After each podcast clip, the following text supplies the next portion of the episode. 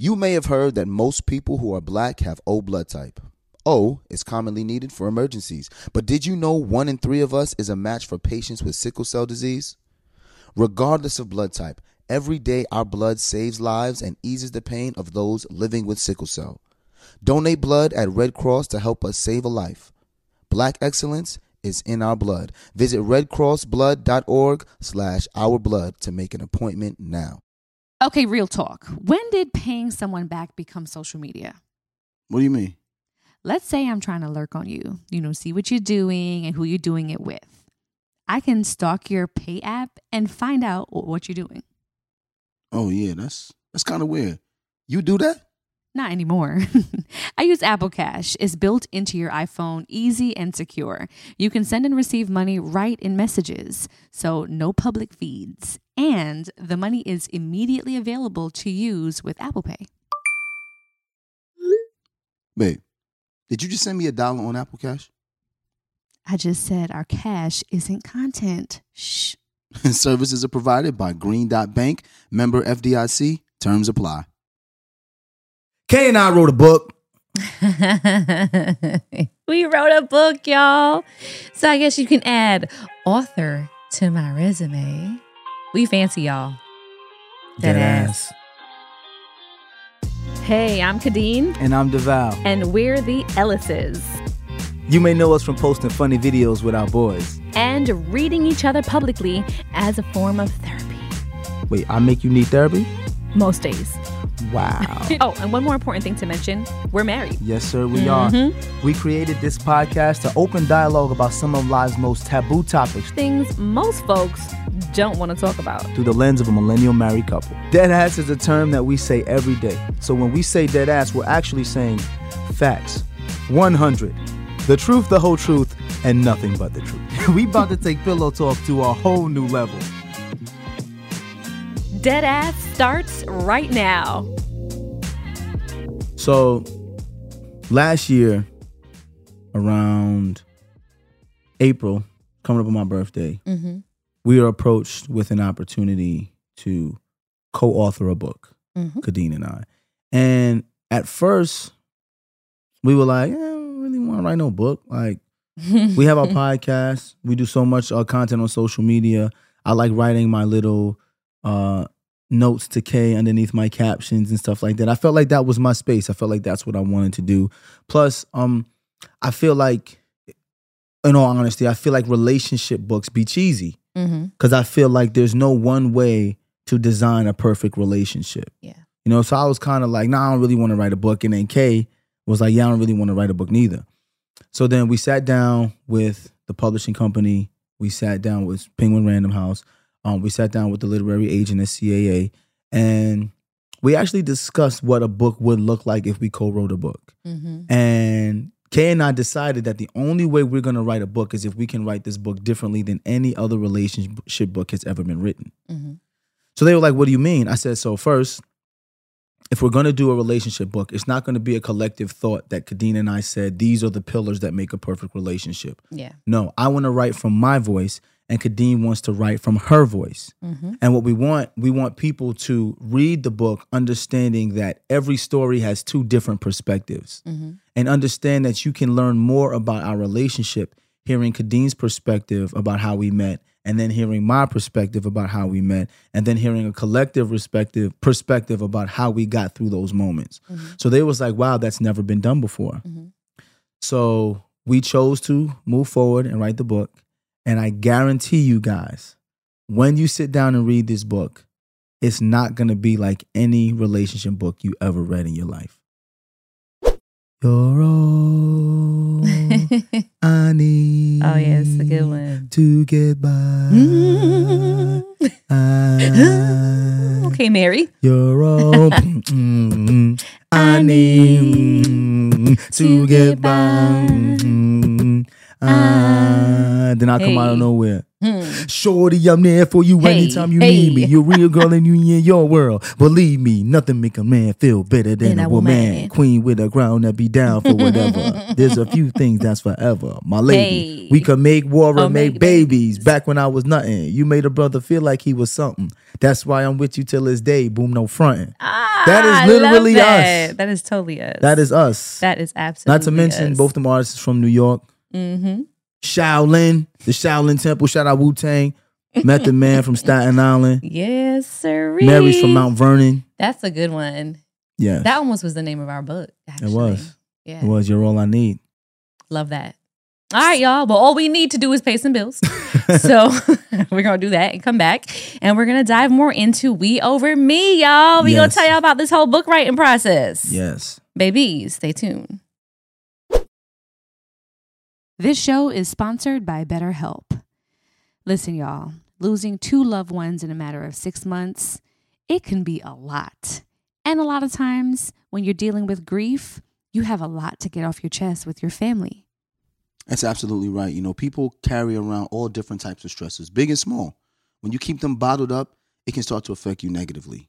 And therapy is a safe space to get things off your chest and to kind of figure out how to work through whatever's weighing you down. If you're thinking about starting therapy, give BetterHelp a try. It's entirely online, designed to be convenient, flexible, and suited to your schedule. Just fill out a brief questionnaire to get matched with a licensed therapist, and you can switch therapists at any time for no additional charge. Get it off your chest with BetterHelp. Visit betterhelp.com slash deadass today to get 10% off your first visit. That's betterhelp, H-E-L-P dot com slash deadass. Hey, what's good, y'all? I think it's important for you to understand why black representation in media is important. It's important because the media represents how people view us. And it's important that they understand that black people are not a monolithic people. That is a fact. And the next generation of influential Black voices can be found on NPR's new collection, Black Stories, Black Truth. Black Stories, Black Truths is a celebration of blackness from NPR. Each of NPR's black voices are as distinct, varied, and nuanced as the black experience itself. Every episode is a living account about what it means to be black today, told from a unique black perspective. From Bobby Shmurda to The Wire, Michelle Obama to reparations, there's no limit to the range of black stories, black truths. Black perspectives haven't always been centered in the telling of America's story. Now they are the story. In NPR's Black Stories, Black Truths, you'll find a collection of some of NPR's best podcast episodes celebrating the black experience. Listen now to Black Stories, Black Truths from NPR, wherever you get your podcasts. Okay, real talk. When did paying someone back become social media? What do you mean? Let's say I'm trying to lurk on you, you know, see what you're doing and who you're doing it with. I can stalk your pay app and find out what you're doing. Oh yeah, that's that's kind of weird. You do that? Not anymore. I use Apple Cash. It's built into your iPhone, easy and secure. You can send and receive money right in messages, so no public feeds. And the money is immediately available to use with Apple Pay. Babe, did you just send me a dollar on Apple Cash? I just said our cash isn't content. Shh. Services are provided by Green Dot Bank, member FDIC. Terms apply. All right, ladies, let's be real. Who here actually enjoys shaving their legs? Mm hmm. Yeah, I thought so. And get this Nair, yes, Nair, the OG that I used for years, has now leveled up. And they have these new sensational shower creams and body creams that smell amazing.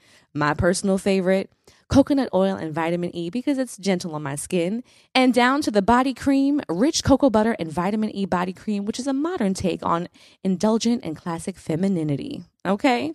It works in as little as three minutes, no nicks, no cuts, and the smooth skin lasts days longer than shaving. Nair's new sensational shower and body creams are free of all those nasty chemicals, so you can feel good about what you're putting on your skin. Have a me time moment with Nair, the number one hair removal brand. Smell for yourself. Try the reformulated Nair body and shower creams available at retailers nationwide and online. All right, guys, we back. We are back. We over me, y'all. The yeah. counterintuitive approach to getting what you want out of your relationship. yes. Man, let me tell y'all. First of all, I had like me. Y'all know me by now. I'm cool with Devale Oh, filming are we me. cool? We cool together? I'm well. I'm cool with Devale, a, but I'm cool with him. For example, filming me like looking tattered and tired around the house and like fresh up in the morning, It's not the only film. no got. makeup. We got um, other films. I know. You don't look tattered and tired. Maybe not in the beginning. Maybe in the end. Maybe end. Yeah, it's been a long 20 years, y'all. Um, but yeah, like you're used to me doing the videos like that, which I'm totally cool with. And you've seen, you know, of course, like the stylized shoots and like all the fun things. Yeah. Like that to me is is fun and and Yeah. great, and I'm all for it. But let me tell y'all about the anxiety that I had around this book. Yeah, it was. Yeah, I don't know what it was for me with this process. Now, first of all, I will say the process was far less daunting than I thought it was going to be because if it required me to just put fingers to keyboard and type out a book, it was never going to happen. no, yeah. But what I, agree. did love about the process is that we partnered with our writer. We actually had an interview process with a couple different Yes. people. And then we sat down with a writer who we selected that we felt like knew enough about our history, Yes. um, and you know, and had She some work under her voice. belt. She understood our voice, so it was perfect to have these touch base sessions with her. yes. Um, but we would kind of just through a Zoom sit down, and she would ask us a variety of questions about particular portions of our life. Well, well, we have to tell them first how she got to the questions. Okay, yes. So the first thing is Mhm. we we told her our love story, Mhm. and we told her exactly how we wanted the story to be told. And she did her So- research too by watching a lot of our footage and things like that. I think she had already been like kind of, Yes, you know, on the radar and following us. Yeah. But um, when when we first agreed to do this book, I I told them I said I do not want to do a pillars book. Mhm. You know, the five pillars to love by the Mhm. Ellises. No, I didn't want to do nothing like that. Mhm. I wanted it to be like The Notebook. Kadeen and I fell in love with this movie called The Notebook. And it's a story about a young couple, and it starts from their courting process until they're old, 60 year old people, and they actually fall in love and die holding hands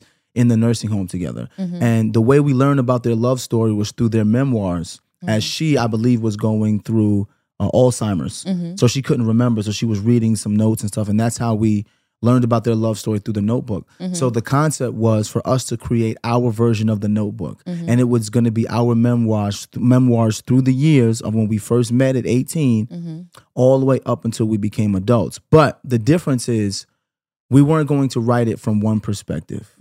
We were going to write it from both Kadeen's perspective and my perspective. So it was kind of like, how are we going to do this? You know, Yeah. we first wrestled with doing a double-sided front cover, Mm-hmm. which means if you looked at the book one way, it would be Devale's version, and if you flipped and turned it the other way, it was Kadeen's version. Mhm. And we wrestled with that, and we were kind of like, eh, I don't want to do that because I don't want anyone to read my whole story first, Right. create their whole idea narrative about what's right or wrong, Right. and then read Kadeen's or vice versa. Right. Because we never wanted it to be a like, oh, I side with Devale or side with Right. Kadeen kind of a thing. It's just like, wow, here here's how two individuals work together. Yes. And you get the different perspectives Mhm. simultaneously about the same situation hmm and how we both kind of unpacked Yes. and arrived at certain, you know, um, destinations. Yes. So know? it's very similar to like the podcast. Yeah. I tell a story, Mm-hmm. Kadeen gives her version of the story. I tell how her ideas of what she thought in the story made me feel. She does the same thing. And then we come to an ultimate conclusion of how that story made us better moving forward. Mm-hmm. The book is about that. Yeah. Um, we chose a series of stories from the time we were 18 up until we had children Mm-hmm. that were really um dynamic in our relationship. I said those would be the stories that when you think about moments that created the version of Kadeen and Devale you see today, Yeah. it's like I remember that and I see why they move their way, the way they move today. For sure. Definitely. I think a lot Mm. of pivotal moments in our relationships, moments that would have caused a make or break Mm-hmm. situation, um, and sometimes broke us. Yes. But it was the way that we were able to kind of uh, rebuild from that Yes. or recover from those moments. Mm. Um, so yeah, we sat down with with Leah and we had Yeah. um, these conversations. Yep. And then after having these conversations, she would formulate questions for us to then answer. Mm-hmm. Um, and the easiest way for both of us, since we're always on the go, was to just voice note it. Right. So I mean, some of my voice notes for particular questions ranged from, you know, 15 minutes to sometimes 35 minutes, you know, mm-hmm. depending on how long my answer had to be. And then she had the task of transcribing and then putting it together and making sure that it was authentic to our voice.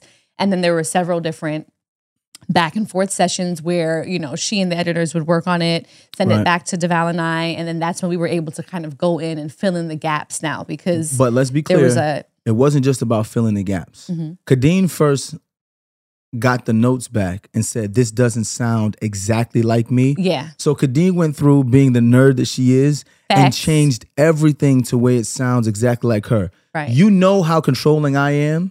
So I had to do the literally the same thing. yeah But I will say this though. You think you're gonna learn a lot about us by reading this book? I learned a lot about Kadeen because for the first time in 20 years, I sat down and read all of her thoughts on what we were doing and where we were going in those certain moments. And I learned more about her. And I think a lot of people are looking at us now. And if you look at us now, like they, they seem to be more happy now Mhm. than they Than were when we been. first started listening Yeah. to this podcast. And I honestly believe writing this book helped me understand my wife's perspective. I also That's learned a lot really about her family. point. That's a really good point when you say that because why? We always talk about communicating, right? Mhm. And one thing I struggled with over the course of our relationship is how to communicate effectively with you. Yes. And sometimes my thoughts get jumbled, or I may not be able to eloquently express to you in real time through a conversation, verbal, Mhm. how I feel. Mm. But I've always been a writer. You know that Mhm. like that that Mhm. was always my thing. English was always my strongest subject. Mhm. To this day, I'm like grammar police. The kids Right. already know what time it is when I come with my Right. highlighter, You right? do it to me too. absolutely i'm like bro your captions off you know your apostrophes in the wrong spot like so for me i feel like i was really in my element because instead of now having anxiety over the book now once i got kind of the skeleton that leah gave us from Yeah. transcribing the, the voice notes i was then able to now go in and just add the meat to it right Mhm. and I felt like I was really in a moment where I can just read, reread, and you reading those portions of it was almost like therapy sessions again, right? It wasn't almost, it was therapy. yeah. And we had moments where both of I, both of us would walk in on each other. You know, like, oh, babe, I know you're working on the book downstairs. You're Mm-hmm. by yourself, and I'd pop in to just check on him, see if he's good, needs anything, and he would almost be teary eyed. Yeah. And then he'd do the same thing with me, and I'd be like, "Oh my God, Devale, like I'm really sitting in these moments again, and just pulling on my memory and pulling on how I felt in certain moments." And it was so tangible that it was like reliving those moments all over Right. again. Some not so good, you yeah, know. there were some moments that I, you know what's funny? There were some moments that were so traumatic for us that you put them away yeah, and you lock the door and you throw away the key Yeah. and you, in your mind, you're like, this never happened. right. Until Oh, for sure. You're asked a direct question Mm-hmm. and you have to answer it and it, unlo- it unloads all of this emotion onto the page. Mm-hmm. And then I'm reading your version and I'm just like, that's what she was thinking that whole time. Yeah. Because sometimes you can't express eloquently how you feel in the moment because you're Mhm. too emotional. mm-hmm. So even when we were going through those moments, some happy and some sad moments, some Mhm. scary moments, you know, I never really fully understood what you were going through. Yeah. Reading the book now made me be like, oh my God. right. Like at that moment, you weren't my wife and you made that choice for me. mm-hmm. Like, wow. Like it, it gave me a greater respect for the courage it Mhm. takes to believe in someone with no direct knowledge that that person is going to believe in you the same way. Mm. You know what I'm saying? Because we Mhm. was we were still kids in a way. We were in our late early 20s, Right. some late teens and we were making adult decisions Yeah. and those adult decisions took trust. Yeah. And it was just like, man, she trusted me in that moment to make that decision. And it made me be like, why? Why did she trust me like that? Right.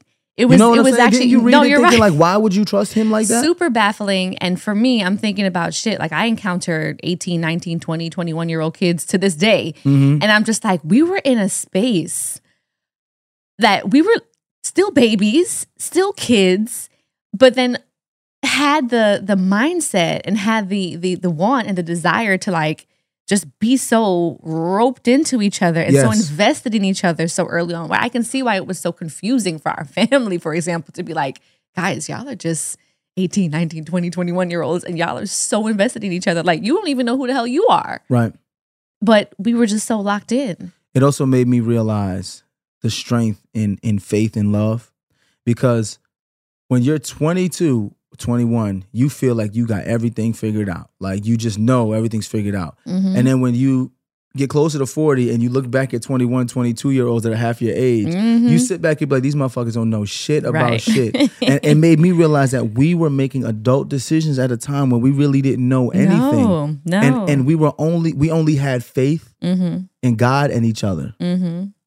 Mm-hmm. And, and- and reading the book kind of also made me it was inspiring to me to be like, wow, yeah. she had that type of faith in me at 19. Mm-hmm. And I was like, dang, I really put all of that into that young lady mm-hmm. at 19. mm-hmm. What was I thinking? But I was like, I saw something. Mm-hmm. I saw something in her and it inspired me to continue that love moving forward. Cause right now we're only getting closer to 40. When we look back when we're 80, we're gonna be like, we made those decisions in our 40s. You know what I'm saying? yeah. But it made me Yeah. Mm-hmm. feel confident that I, I could have faith in a person. And and ultimately, when people read the book, I want you guys to take away that you can have faith in humanity. Mm-hmm. Because right now, because of social media, I think people tend to lose faith in humanity because clickbait is king right now. Oh, for sure. Click, so the easiest sure. way to get people to click on something is to show fights, Mm-hmm. show something negative, Mm-hmm. you know, show humanity at its worst, right? We've seen, you know, you've seen people die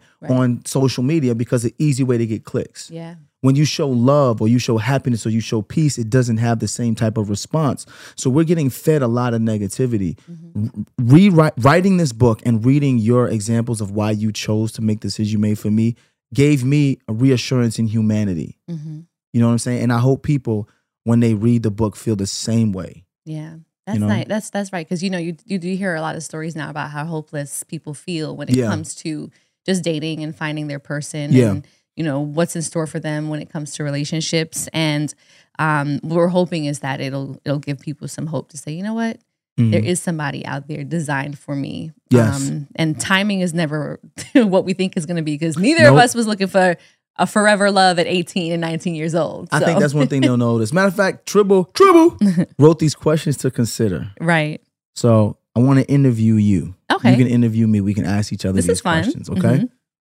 Number one, what makes your approach Mhm. counterintuitive? Because the byline for the book is the counter, Yeah. counterintuitive approach to getting everything you want out of the relationship you Right. have. So I kind of feel like it gives a little bit oxymoron vibes, right? Because if Mm-hmm. you're writing a relationship book with two people on the cover, it says "We over me." I'm on Devale's back. It's like, hey, here's like how we have the perfect Right, right, right. relationship. But I think once you dive into the book, you see how imperfect we were in so Yeah. many moments.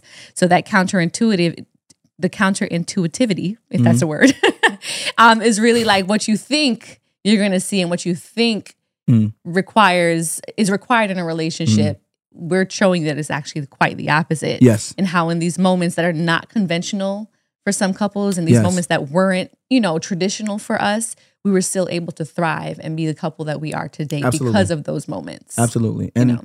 I also want to add to that the counterintuitivity, the word that my wife just eloquently created, because I'm pretty sure that's not a word. But for me, it was getting everything out of the relationship you want. Typically, when people say get everything out of a relationship you want, what do people start with? Lists. Let's list the things that you want. Our book has nothing to do with lists. We don't talk about the things we want. So count the counterintuitive part is the fact that I invested in being everything I could be for my partner Mhm. to get everything I wanted, as opposed to listing everything I wanted and expecting my partner to be Mm-hmm. Right. everything on my list. Mm, You see what I'm saying? Mm. And I think when people read it, they'll be like, wait a minute, there was at no point in this book that these two say, this is what I want, and Kadeen has to follow these rules, or Devale, this is what I want. He has it was the exact opposite. mhm. So when you when you read the counterintuitive part, I want you guys to think about realistically what we're asking people and what we're asking people to do. Mm. You see what I'm saying? that's that's that's yeah that's perfect and i think about too the title we over me right could Mhm. be a little bit off-putting because at first when we were thinking about you're all i need Mm-hmm. some of the feedback that we were getting from like the editors and like the publishers and stuff like that was like, oh, you know, you're all I need kind of gives the implication that like there's no individuality here. It's like Right. replacing all of what you need in one person. Very true. Very true. Um, where that was not necessarily the message that we were going And that wasn't for. that wasn't the message. we and it wasn't going the message. And at first, we were kind of, you know, giving a little pushback, like no, Yeah. thinking of the song and just thinking about how that Yeah. inspires us and how it's kind of written for us in a sense.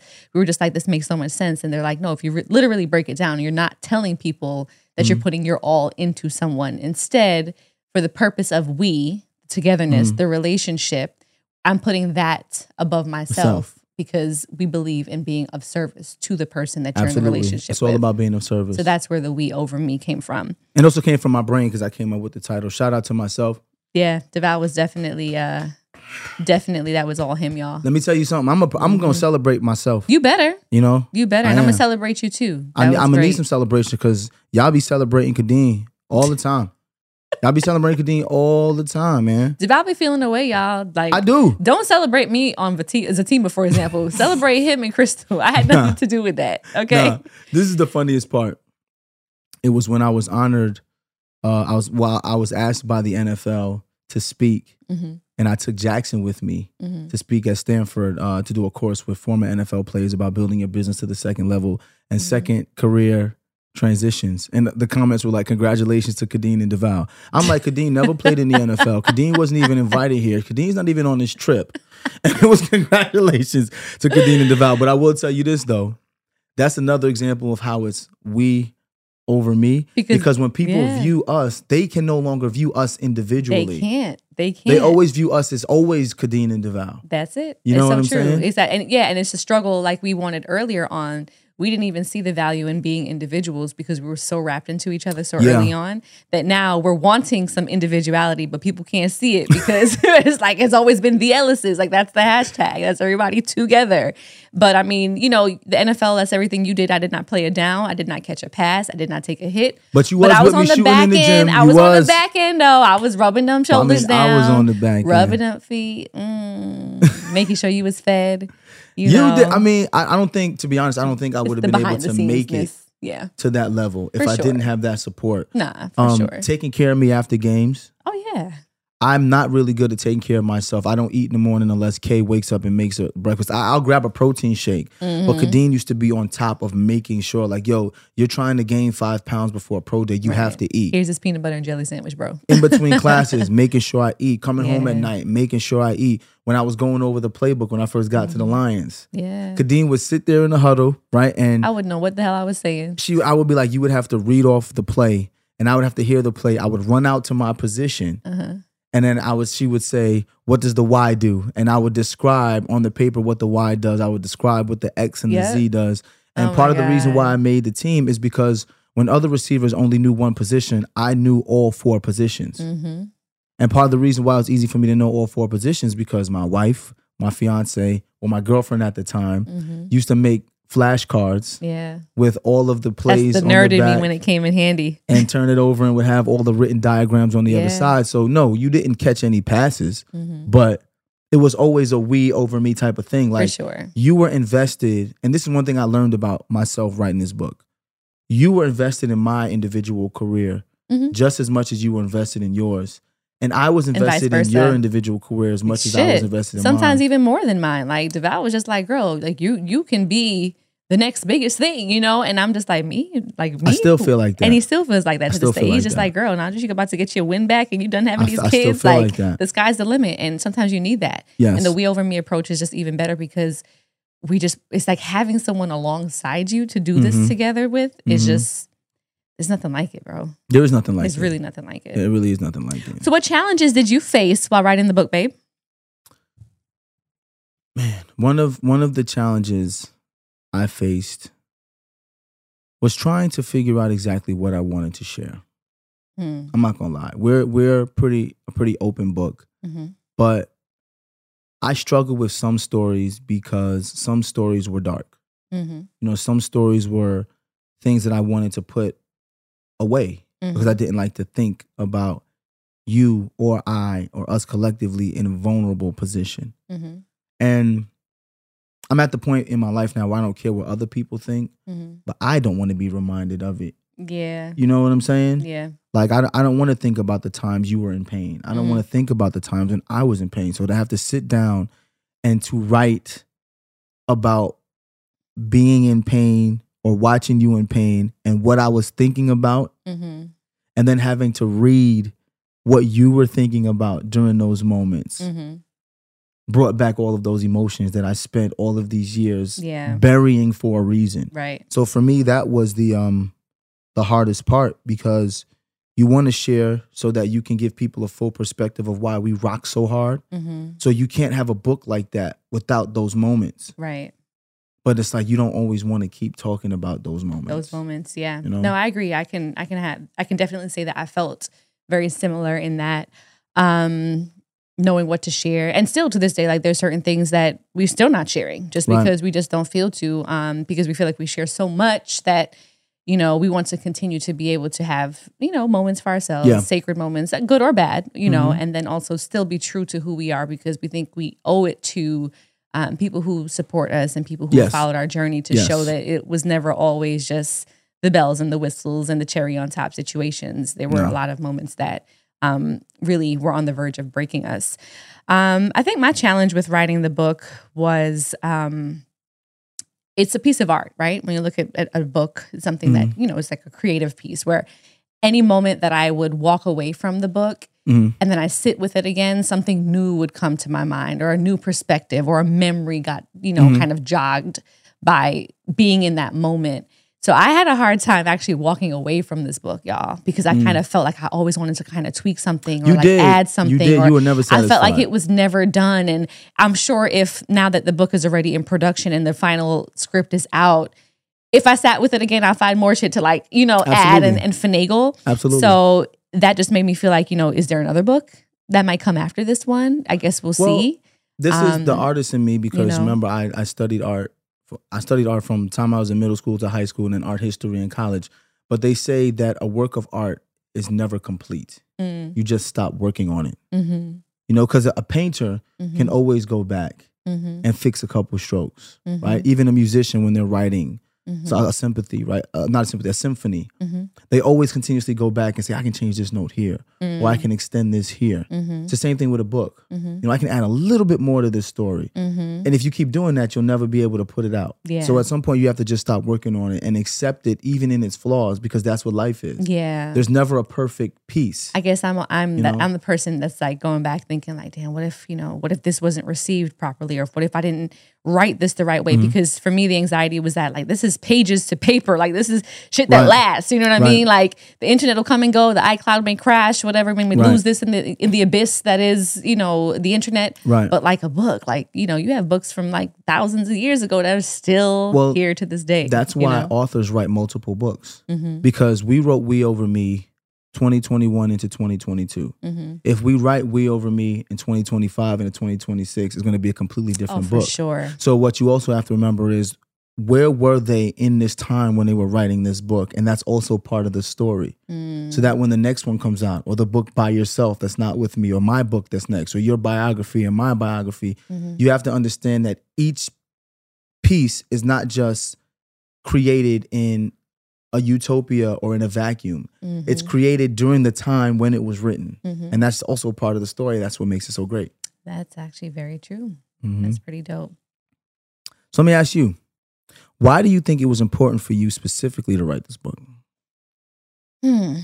There's a couple things. Um, I think it was a challenge for me. It was a Mhm. space that I'm just not used to being in, Mhm. and in us finding different ways to express ourselves. Um, for us being creatives, um, for us being artists, I felt like this was just another way for me to express Mhm. myself in a area that I felt like was strong for me in the Okay. past. And I just was like, you know what? This would be a nice little challenge for me to sit down and be in this space, which I genuinely love. I used to love writing so much that this was um, important for me to do that. Also, too, I feel like we share a lot via social media, via the podcast. Um, but there's also moments too that are, you know, shareable that we haven't spoken about. Yeah. And I feel like Yeah. we want to continue to give people who support us even more insight into how things work, Mhm. particularly because, um, you know, our support system is growing Mhm. publicly. We also have different ven- uh, different ventures that we're trying to do. You Mhm. know, different um, works that you're trying to to do. So I think that this was a really good space for us to just have something different, something that's not digital, something that's not. I mean, we probably do an audiobook or something Definitely. for Definitely sure. But it just gave us a different space to be in where we could just share more. Because not everybody consumes information the same way. Like Exactly. we may have a whole nother realm of people that we're going to be exposed to now because they don't Because podcast, yeah. they don't follow social media, they don't have a Facebook account, you know. Um, so I think that that's just another way for other people to be touched by our story. For me, it was simple. Literature is the only medium that's timeless, Mhm. right? Books don't go out of style, Mhm. right? You you hear about all these different mediums. At one point, it was radio. Then people stopped listening to radio and started watching TV. Well, stop stop listening to radio and started going to the theater. Then it was they stopped going to the theater and then they started going to movies. Mhm. Then it was movies, and now everyone's on devices. But the Mhm. one thing that's consistent is literature. Mhm. The Bible is one of the oldest books Mhm. Ever written, and it's still one of the most powerful books. Yeah. So I feel like literature is a way to remain timeless. Mhm. One of my favorite movies of all time is Troy Mhm. because Achilles said he always wants his name to be remembered. Mhm. And I always wanted, I always want my for my name to be remembered. I want when I leave this earth, people say, "Hey, Devale contributed to the earth and humanity in this way." Mhm. And I feel like the best way to do that is through literature Mhm. because that can be carried from generation to generation and, and forward and forward. So it was important for me for that reason. Nice. What did you learn about yourself or each other while recounting the stories for the book? So you kind of touched on this a little bit, but was there anything else that Yeah, you can think of? Absolutely. I ha- I now have a greater respect for both sets of our parents. Mm-hmm. Um when you when reading the book, we are extremely hard on our parents Mm-hmm. because we had to hold ourselves accountable for our behavior early in our relationships, but learning that our behavior was learned behavior from our parents. Mm-hmm. So it's it's almost like when you go to therapy and you realize that the traumas you face growing up in a certain house create the person that you are and now you're trying to share this person with another person who had their own traumas in their own house writing these stories and listening to how you perceive them after knowing your family made sense to me Yeah. it was like she perceived it like that or she thought that way because that's how her parents are mm-hmm. i thought things because that's how my parents are Mm-hmm. and it also made me realize that as much as we complain about our parents and the Mhm. traumas they gave us, we have to congratulate our parents Absolutely. on creating dope humans because Yeah. I felt like I wanted to be of service to you because you were so dope, Mm-hmm. which means I have to applaud your parents. For raising a dope ass human You see what I'm saying? Thank you, So- Marcin so and Sharon. For me, yes. So for me, it was like I can find fault in what my parents did because I can look at my traumas and look at my insecurities, right? mm-hmm. But I also fell in love with a, a very flawed woman. Mm-hmm. I mean, I can look at your parents and be like, you're an extremely flawed, beautiful, loving person because of who your parents created. And I have to give them their flowers. Mm-hmm. But from your perspective, you're like, I'm so flawed because of who my parents, but you fell in love with me Yeah. and you will give my fam- my parents flowers. So Mhm. I learned so much about this process and about your family. And I just have a greater respect for both of our parents because Mhm. they did what they could with what they had during that time. No, absolutely. I think that's important. We even dedicated the book to our parents and Yes. of course our children and stuff. But um it's super important because we always like to harp on like, damn, our parents didn't do XYZ and Yep. you know, they because of them that not doing this, then I but I'm just like, shoot, look at now. right. look at Right. look at us. Look at, Right. look at Look you at and. I. Um and one thing I learned about our you know, our story our Mhm. is to really we sometimes harp on the the the bad in the moment a lot or Mm. things that aren't going right or levels that we haven't reached yet but just looking at like the things that we've encountered that we've you know survived the Mhm. things that we've you know had to laugh through and cry through together Mhm. like we have a pretty dope ass love story Yes, we do. that was another possible title like a brooklyn love story. a Brooklyn love story. you know what i mean We thought about that. Yeah. you just think about a, a story of two kids in Brooklyn, you know, coming from our humble backgrounds and just having dreams, like Dreams. just just having dreams and having each other and finding a way to make that shit work and to make it come to fruition. And like I said on a different episode, like almost 20 years exactly to the date since we sat hmm in your dorm room, you are now living a dream at the time. Yeah. But it's something that you worked for for 20 years, your We own show. we worked for. we. we no, seriously. together. We we Yeah. the first date that Kadeen and I had, I told Kadeen what my life plan was.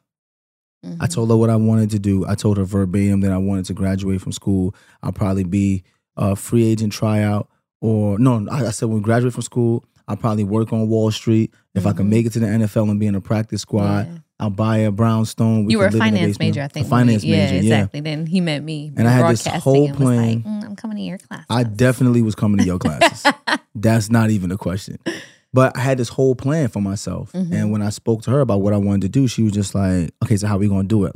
And it, she didn't laugh at me. hmm but she also had this like this air like she felt comfortable saying how are we gonna do this Yeah. At first, it was a, a flirting tactic. I'm not even gonna lie, because just like, uh, I mean, here we are sitting down and chatting for the first time, and you tell me like your life plan, and I'm inserting myself into your life plan by saying, "So how we Yeah. gonna do that?" yeah You know, and it was just like, oh shit, like here I am, bought into your dream. But it also is a testament to how passionate you were early on. Like Yeah. I could just feel that early on, and I just knew, like, man, this guy, like, he really got his shit together. Like, how many 18 year olds do you meet that really like know? A lot of people are like, oh, I'm undecided major. I don't really Right, know. right, I'm right. trying to figure things out. Right. Might work for my dad's company. That's if your dad even has a company. right you know, oh, I might pick up a trade. You know, I don't know if college is even for me, really. I'm just here because I'm here for a good time, not a long time. Like, there's so many different viewpoints that you can have at 18 that you don't even know what the fuck, you know? so when I saw that you had that from early on, I was like, wow. And that was always my mindset too. I was just like, man, like now I'm finally in college. I was inspired by the fact that I was like about to be at my parents' house. It's like, okay, Yeah. how am I gonna adult? Like, what is adulting gonna look like for me? Um, and then shit, we realized some days it's like, I don't want to be an adult no more. you know, we Right. realized that over time. But in those moments, um, they were just like really, really just priceless, inspiring moments. so that let me ask you so what good. what do you hope readers take away from the book I just hope that you guys are able to, well, A, if you're dealing with any particular strifes in your relationship or just in life as an individual, because we want we don't want this to be just geared towards married couples, no people in, No. in relationships, Mm-mm. Um, people who aspire to be in relationships.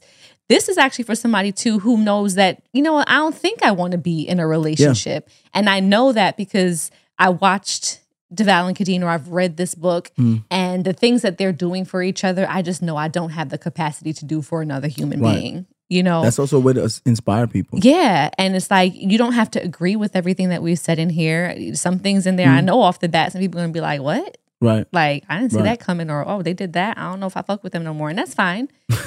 that's fine. You can feel the way you want to feel, but this is our truth and we're living in it. and Yeah. We're living comfortably in it. And I enjoy the fact that I'm able to do that. And I hope that it inspires others to live comfortably in who you Yeah. are, you know, and, and not show up. Like I've said, you know, a little tidbit in the book is like not to continue to show up as this representative of yourself. Like I want Yeah. people to, as an individual, as a human, live in who you are. And Mm. it's better for everybody that way because you don't have a facade to keep up. yeah And then whoever you're introducing yourself to says, All right, I know who I'm dealing with. And there's no surprises. Let's take some of the guessing out of it and just give people the ability to make choices to want Mm. to be in your orbit or not, Mm. you know? make so choices that's one thing the book is about the book is about a lot of choices you and i made a lot of choices over these last 20 we years sure as hell did. Um And you know what? We're all like, you talked about art being unfinished. We're art. yes As life humans, is a work of art That's, We are art. yeah So how are you continuing to like add that paint stroke to your life to make you that much better? yeah You know, what are you doing to alter your career path? What are you doing to alter your path or your relationship with a family member? Um, how is that looking like i'm glad for you? I'm what does that you- look like for you? I'm glad you? you brought that up. Right? That's that's actually a perfect segue. Because remember how you said life is a work of art, Mhm. right? What makes works of art valuable is the individuality, right? It's one of a kind. Mhm. So can you create a valuable life trying to copy someone else's version of their life? Mm. Think about it. How much value does your relationship have if you spend time trying to copy someone else's version of relationship that you think is perfect? It's one the of the- authentic. It's the authenticity versus the replica, right? Yes. Yeah. How much less is the replica in value? Way less, right? Anything that's a knockoff Mm-hmm. has no value. It's a knockoff. The original, even as flawed as it is, the reason why its value is because it has the flaws, and that's how we can tell it's the original. One of the main things we talk about in the book is that we hate the idea of couple goals. And we hate the idea of people pulling pillars up and saying, if you follow these pillars, you can create the life you want with yourself. We actually despise that. And we actually despise being called couple goals mm-hmm. because we don't inspire to be like any other couple. Mm-hmm. Like when people ask all the time, what couples inspire you, mm-hmm. right? I don't even look up to my parents. I don't look up to your parents. I don't look up to anybody. I feel like in order for me to create the type of relationship I want that's going to last and has value, I have to work within the person that I'm with, the couple that I'm with, Yeah. I have to work within this union to create our own version. Oh, for sure. So. I don't look at any other people and I don't want other people to look at us. That's the first thing I hope that they walk away with is Mm-hmm. that you can't and you should never want to be Devale and Kadeen. Mm-hmm. You shouldn't. Yeah. You can be inspired by their love story, you know, because we've had success in life loving on each other. But don't try to be like anyone else. That's the Mm-hmm. Right. first thing. The second thing I want people to learn is how to have empathy and compassion for each other, Mm. right? I want people to walk away feeling inspired by love Mm-hmm. and believing in humanity. Because when I read the book over and over and over again, the thing that stuck with me is how much you have to believe in the power of love for us to make the decisions we made blindly at the age we made and to have the success we have. Mm-hmm. That's faith. That's that's there's nothing that you can write to describe what that feeling is or how to tell. People say, How do you know when you found the right person? Mm-hmm. You don't. You don't know. Have faith in humanity. Have empathy and compassion and learn to love out loud. And it's okay to learn and love people differently than everyone else thinks that they should be loved. That's what I want people to walk away from with. I love that. Babe. Yeah. Look at you. I'm getting warm and fuzzies thinking about this book. I'm excited, y'all. I'm February excited, too. 7th. February 7th is when the book will be out in stores. Pre-orders are available now. But pre-order now. Get We your hands on me. it now. The holidays are coming up. Yes. you know yes. and we think it would be great like we said not just for the person who aspires to be in a relationship Mm-hmm. or someone who's currently in a relationship but it can be for anybody Mm-hmm. um, and that's what we're hoping that you guys will yes. um, we'll see all right let's take a quick break uh, we'll pay some bills and come back with listener letters wow.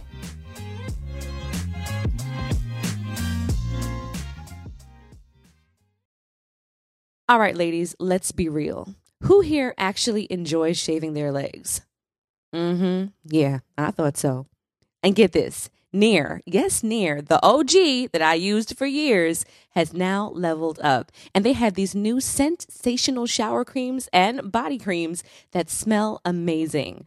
My personal favorite coconut oil and vitamin E because it's gentle on my skin, and down to the body cream, rich cocoa butter and vitamin E body cream, which is a modern take on indulgent and classic femininity. Okay? It works in as little as three minutes, no nicks, no cuts, and the smooth skin lasts days longer than shaving. Nair's new sensational shower and body creams are free of all those nasty chemicals, so you can feel good about what you're putting on your skin. Have a me time moment with Nair, the number one hair removal brand. Smell for yourself. Try the reformulated Nair body and shower creams available at retailers nationwide and online. There's power in every purchase because every time we buy a black led brand, we make room for another black led brand. And y'all know I love my lip bar products. That's just one to name a few. There is a whole collection of black led products that fit into your daily routine. Show black founders some love, not just during Black History Month, but all year long. That's right, y'all. Black founders and the products they bring to the table are creating a whole new world of choices at Walmart. That's right. Go to walmart.com slash black and unlimited to discover all the amazing black owned products you can add to your daily routine.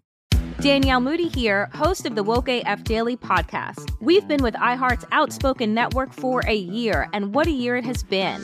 Every weekday, I navigate our rapidly changing world alongside our series of fabulous expert guests. As we head deeper into 2024 and yet another life changing election cycle, Woke AF Daily is here to keep you sane and woke.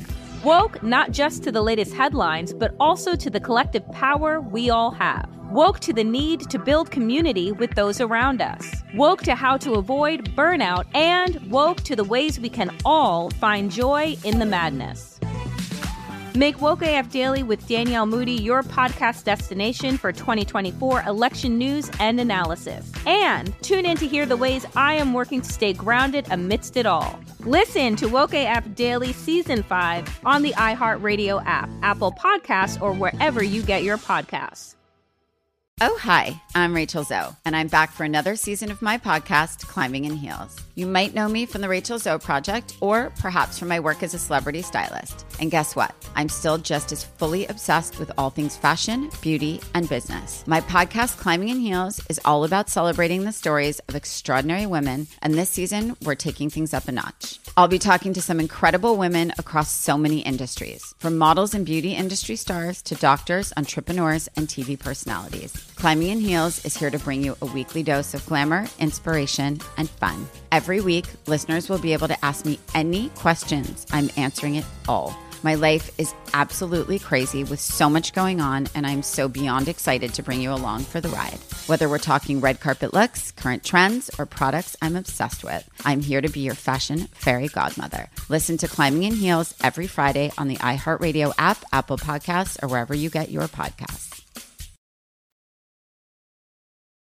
All right, guys, we're back. Devale and Kadeen, authors of We Over Me, Look at you giving me eyes over there. Webby Award podcast host, So cute. Next up, parents of New four, York Times bestseller. New York Times. I'm, I'm speaking into the existence. atmosphere. That's what we do is talk it. We talk it. We live it. We dream it. We That's manifest what we've it. done. That's, That's what, what we done, do. y'all. 20 years in the counting. Yes. All right. So I'll go, go, for first. it, baby. Hey there, Kadeen and Devale. I am such a fan of you guys and the podcast and love listening to your takes on various relationship issues. So here's my dilemma. I am 31 years old and currently in a happy relationship. That don't sound like a dilemma to me. Approaching our second anniversary. I have discussed marriage, but are working, or we have discussed marriage, but are working on saving some funds and achieving certain professional goals in the meantime. I am in a stable nine to five and make good money. He is an entrepreneur working on building his brand and business with the goal of achieving financial freedom. I am an only child and take care of my mom who has a physical disability. This means covering our household expenses, her medical insurance, and other medical bills. I am considering buying an income property, example, a duplex or uh, triplex or triplex, um, moving my mom in with me there and putting our family home on rent. My boyfriend thinks it's a bad idea and we should wait a few years until we can do this together. Uh, save a significant down payment to limit our debt and the time to pay off the mortgage instead of the minimum down payment, which I have saved. Oh, I see. While I see his vision, my family home is not the best area and I want to move on, move on now that I am finally financially able. However, he is adamant that as we are moving towards marriage, though no timeline has been set yet, we should only make moves together and disregard uh, and disregarding his opinion on this would prove I am not a team player. I, would- mm. And in making plans for my future without our relationship in mind, I am torn. How much should a significant other's opinion play into big decisions when marriage isn't a part of the equation yet? Ooh, that's, a, good that's question. a good question. That's a whole episode That's in a good itself. I feel like, wow. hmm, and it's a two year anniversary. She's in a happy relationship and it's only two years in. Not to say that you can't be happy in the course of two years, but that's still very new to then all then be making Yes. these big financial, Yes, you I know, um, commitments. I'll say this. This is why this is a perfect question, right? Why? We're just talking about the book. mm-hmm. Everything we did in our book is like the antithesis of what people say you should do in relationships. we moved in together very early when we, We were sure young. did. When I was in Detroit playing ball, I moved you in with me. Mhm. We bought a house, Yeah right? We weren't married. Well, Mhm. I, I proposed, I bought the house Mm-hmm. together. I didn't put your name on the mortgage. Right. Then I proposed. Right. Then we moved back here into an apartment. So we pretty much Mm-hmm. did everything the way people would tell you don't do it. Yeah. And we are thriving and and working fine. This is what I will say to you, young lady. Um, you're two years into a relationship. You guys haven't settled into understanding if you're gonna get married or not yet. You individually have to do what's best financially for you and your family. Yeah. Period. Yeah. Um, he may have a point though. If you're not ready to listen to him, that proves that you're not ready to be a team player and be in a marriage, and that's okay. Mm-hmm. You don't have to be committed to being his wife right now while you're still learning each other. You're in a happy relationship, but that doesn't mean you stop putting your business on hold Right. to make him feel more comfortable because he doesn't have the funds to provide right now. Right. You see what it's I'm giving, saying? I, I was gonna say it's giving a little bit like he can't do it in this moment, Right. so he wants you to wait. Right. And it's just Right. like, sis, you have the down payment, which you said you saved already, the minimum down payment. Right. And if you're in a bad area and your mom, you know, is your your, your Mm-hmm. her sole t- caretaker, you have to do what's best for the quality of life for yourself and your mom. Mhm. Um, and then having a rental income is always, you know, is always a, a, a plus, you know.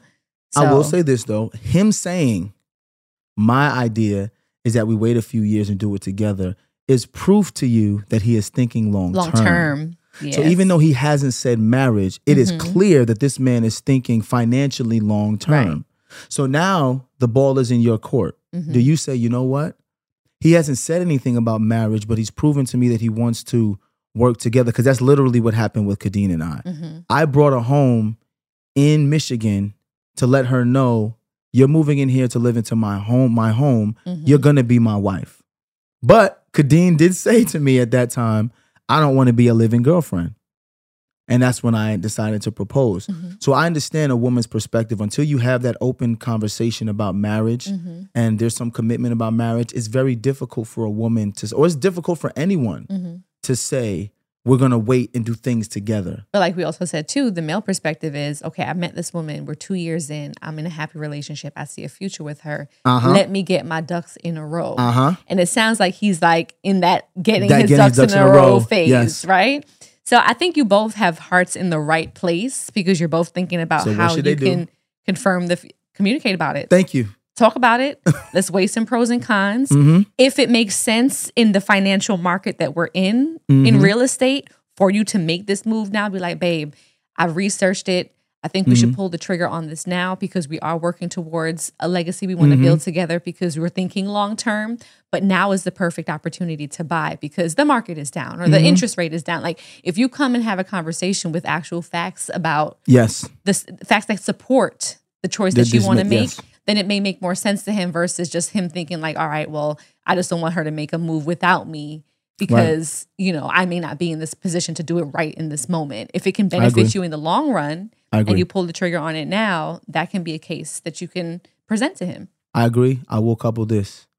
Y'all may sit down and come with all the facts, and it still may get fucked up. Give you mm-hmm. an example.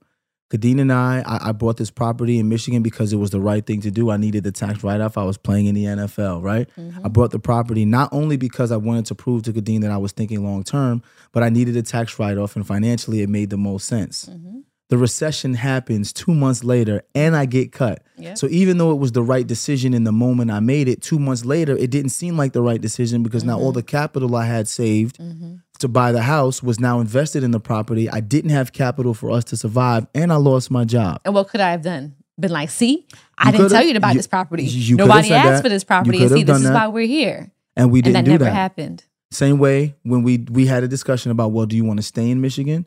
Because I just got a job as a learning coordinator at the University of Michigan. Kadeen was working at makeup uh, in the mall. But Kadeen said, listen, I want to move back home to Brooklyn because our family's closer to Brooklyn. I want to spend more time in Brooklyn.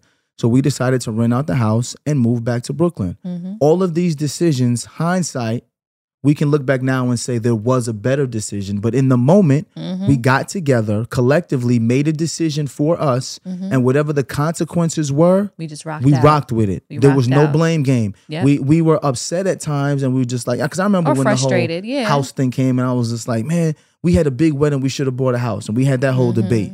But we never held that over each, other head, and said yeah. we're not going to love each other because of those decisions. Right. There's no wrong decision in life. Right. It's just you have to deal with the consequences that come with each decision and That's it. understand that, have the conversation, make a decision if y'all love each other, and move on accordingly. All right. Sounds good. Good luck to you, sis. Number two. Okay. So, as I said, I would like to remain anonymous. All right, sis, off the bat, be anonymous.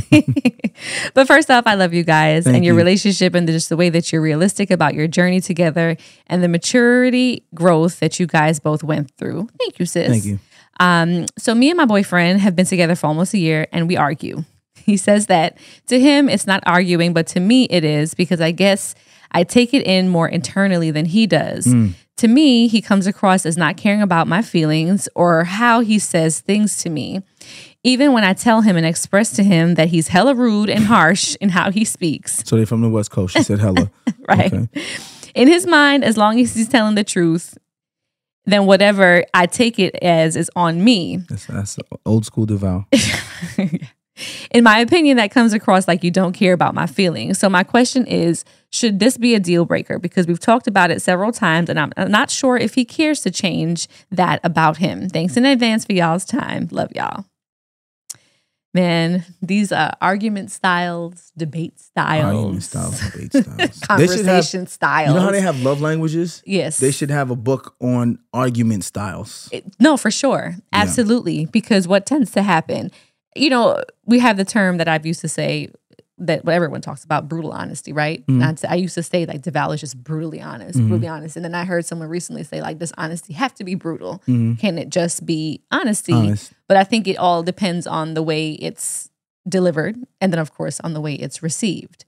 You and, I, think have had oh, go ahead, finish. Oh, sorry. You and I have had a lot of moments where we've been in these arguments, and a lot of time the argument shifts away from what we were even talking about to the way things were said, Yes. or how it landed, Yes. or the way it was delivered. Yes. And we argued in turn more about that Yes. than the actual argument. Yes. And I think that's because people don't realize that when you're arguing with someone, you're arguing with their whole family. and when I say that, I say this. First of all, every conversation is not an argument. Mm-hmm. Kadeen and I have had to have this argument. Right? Right. Every time I used to speak to her about something that I wanted to focus on or, or change, even if it was once a week, she's like, every week you want to argue. I'm like, it's not an argument. I have I feel a way about something and I want to express it to you. If you're gonna receive it as an argument, you're already coming with a negative connotation about what I'm saying. Mm-hmm. That's the first thing. Just because you want to speak about something, and I, I'm gonna say this to all couples, right? There is 24 hours in a day. If I want to speak to my wife, one of those hours about things I think we can do better, that's still less than 5% of the time. Mm-hmm. So when people say you argue all the time, if you argue for an hour every day, that's still less than 5% of the time. 95% of the time, everything is fine. But if you spend 5% wanting to get better, that's not an argument. That's how people get better. That should be tiring though. I'm not going to say it's not tiring. She I'm not going to say it's not tiring, but we mm-hmm. also have to understand the reality. right. Or the work that has to The work that it. goes into it. And Yeah. people don't argue every day. So if mm-hmm. you argue once a week, right? Mm-hmm. Now you can divide that 5% into seven because now we don't even argue every day. Right. So 5% divided by seven is less than 1% of the time I want to have a conversation and you find a problem with it. That's a problem. Yeah. The only way we can get better is by having discussions. That's the first thing. So Mm-hmm. every time someone has a discussion, it's not an argument. Number two, when I say when you argue with someone, you argue with your family, I'm not talking about you literally arguing with their family. Mm-hmm. I'm te- I'm speaking about the way they learn to communicate Oh, comes sure. from a lifetime of my communicating in their home. Yes. Or not communicating Or in not their home. communicating. One thing you'll learn about Kadeen and I is that, especially from reading the book, we struggled the first 10 years of our relationship, five years of our marriage, because we had to unpack how we discuss things with each other. Kadeen's family was very reserved. Devale's family has family caucuses. So every time I go to speak to Kadeen, she used to feel attacked because she wasn't used to having these conversations. She thought it was brutal honesty because I was just being upfront about how I felt. I thought it was brutal silence because you didn't want to talk to me. It's like we Facts. we having an issue and I'm talking and you're just staring at me. We both thought the other person was being brutal. Mm-hmm. And it's because we never took the time to unpack how we communicate and how our families communicated. Mm-hmm. One thing I've learned over the past couple of years is that if you really want to get to know someone, get to know their family. Mm-hmm. And don't take everything they do as disrespect. Because if that person is trying to communicate, even as brutal as it may seem, that communication style may be their way of loving. That's true. Or You think about the person or the friend or the individual that you know that's just sarcastic. And this Mhm. person just everything is in jest, or they, they their truth sometimes lands in jest, which Mhm. you may not find as funny, but Right. that's just how that's that's their love.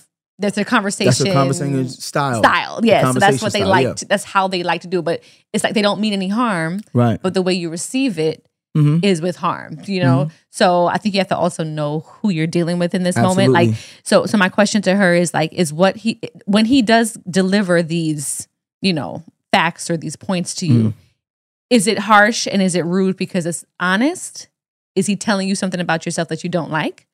Mhm. And you don't know how to be accountable, so then you see it as rude, or is he just really just out there being rude to hurt your feelings? And and I'll I'll speak in her defense in this because that's a great question. Just because you're used to being sarcastic with your family mm-hmm. doesn't mean that someone else has to accept your sarcasm. True. What we have to learn how to stop doing in relationship is telling other people, and we did a podcast about this called Get Out My Feelings. Mm-hmm. Stop telling people how they're supposed to feel about the words you use to express your feelings to them. Absolutely. If what you said to someone, whether it was sarcastic or kind or mm-hmm. nice or hurtful, made them feel a way, that person didn't just choose to want to feel a way. You made them feel a way. Acknowledge that. And if you really want your message to get through, if you love this person, you'll try to change the way you communicate so they can land on them while Right. learning about them. Right. And that's what I think these two have to learn how to do. Yeah, that's when the delivery matters. It's like, am I speaking to you with compassion Mm. and just saying, hey, you know, you did X, Y, Z. I didn't like that. Here's Mm. ways that we can kind of get past this. Or are you just, you know, placing, you know, pointing the finger and placing the blame and just, Right. you know, trying to be mean? There's a, there's a big difference here. So, And I um, appreciate your point about saying, is he brutal because he's honest? And you don't want to hear the honesty. Yeah. That's a lot of times, that's why people get offended. That's why cancel culture is happening the way it's happening. Mhm. A lot because, of course, certain things are offensive, and Mhm. anything that promotes hate or violence against a group of people shouldn't be tolerated. Mhm. But if someone is speaking their truth and you're offended by their truth, right.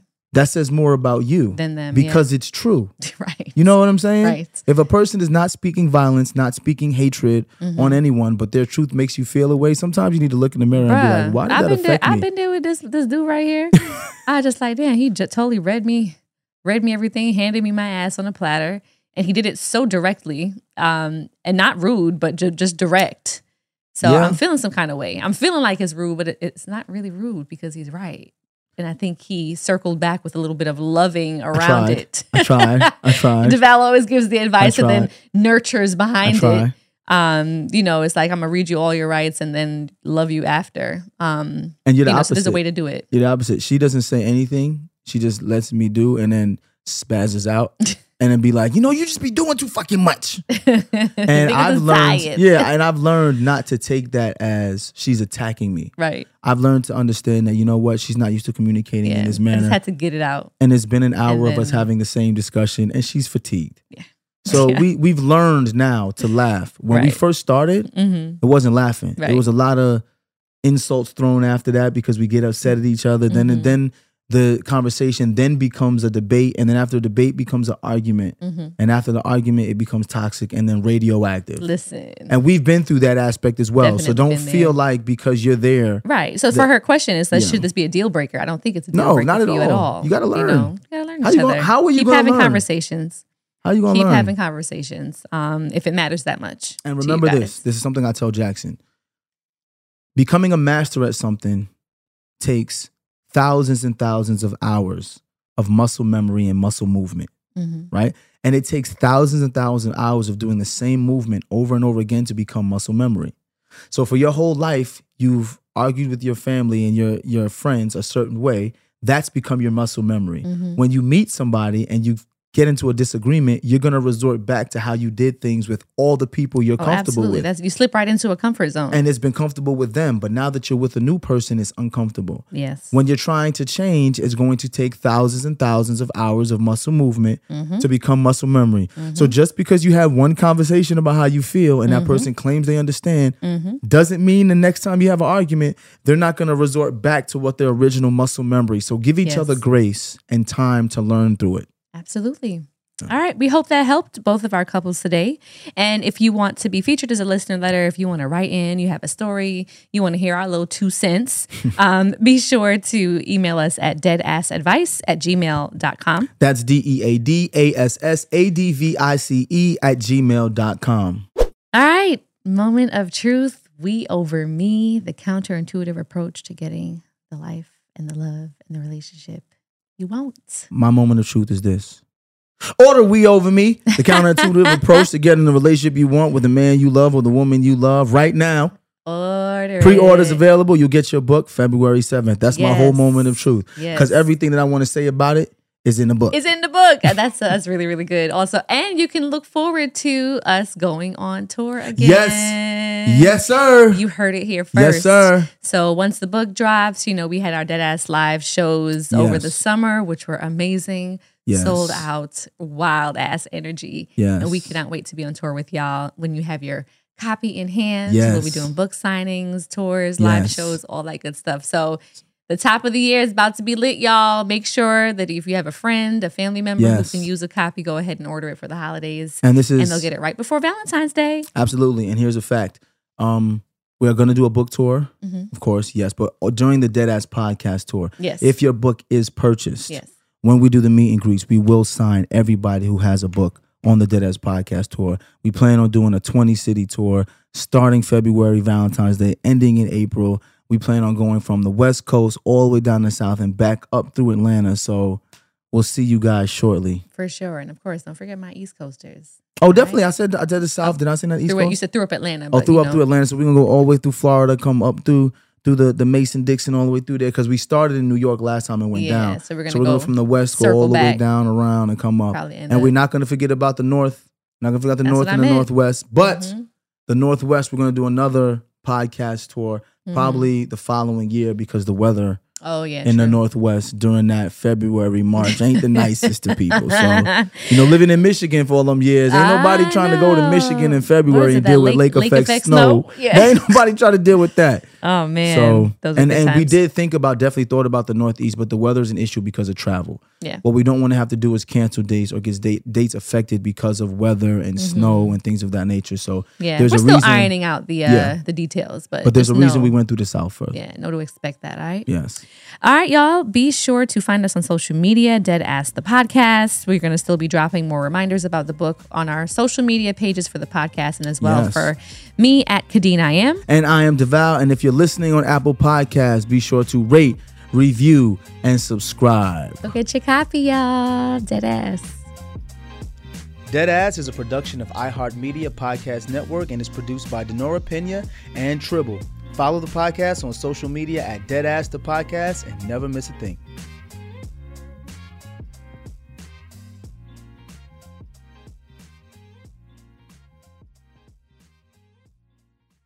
This show is sponsored by BetterHelp. It's a simple truth. No matter who you are, mental health challenges can affect you, and how you manage them can make all the difference. That's why everyone should have access to mental health support that meets them where they are and helps them get through. BetterHelp provides online therapy on your schedule. It's flexible, simple to use, and more affordable than in person therapy. Connect with a licensed therapist selected just for you. Learn more at betterhelp.com. That's better, H E L P.com. It's time to celebrate Black History Month at the Walmart Black and Unlimited Clock. One at Flatiron Plaza in New York City and one at Ovation Hollywood in Los Angeles from 8 a.m. to 8 p.m. With giveaways dropping every hour on the hour, it's a perfect time to try, like, and share black led products. It's free for everyone, and it's your chance to see how you can level up your daily routine with black led products that are creating a new world of choices at Walmart. Trust, you don't want to miss it.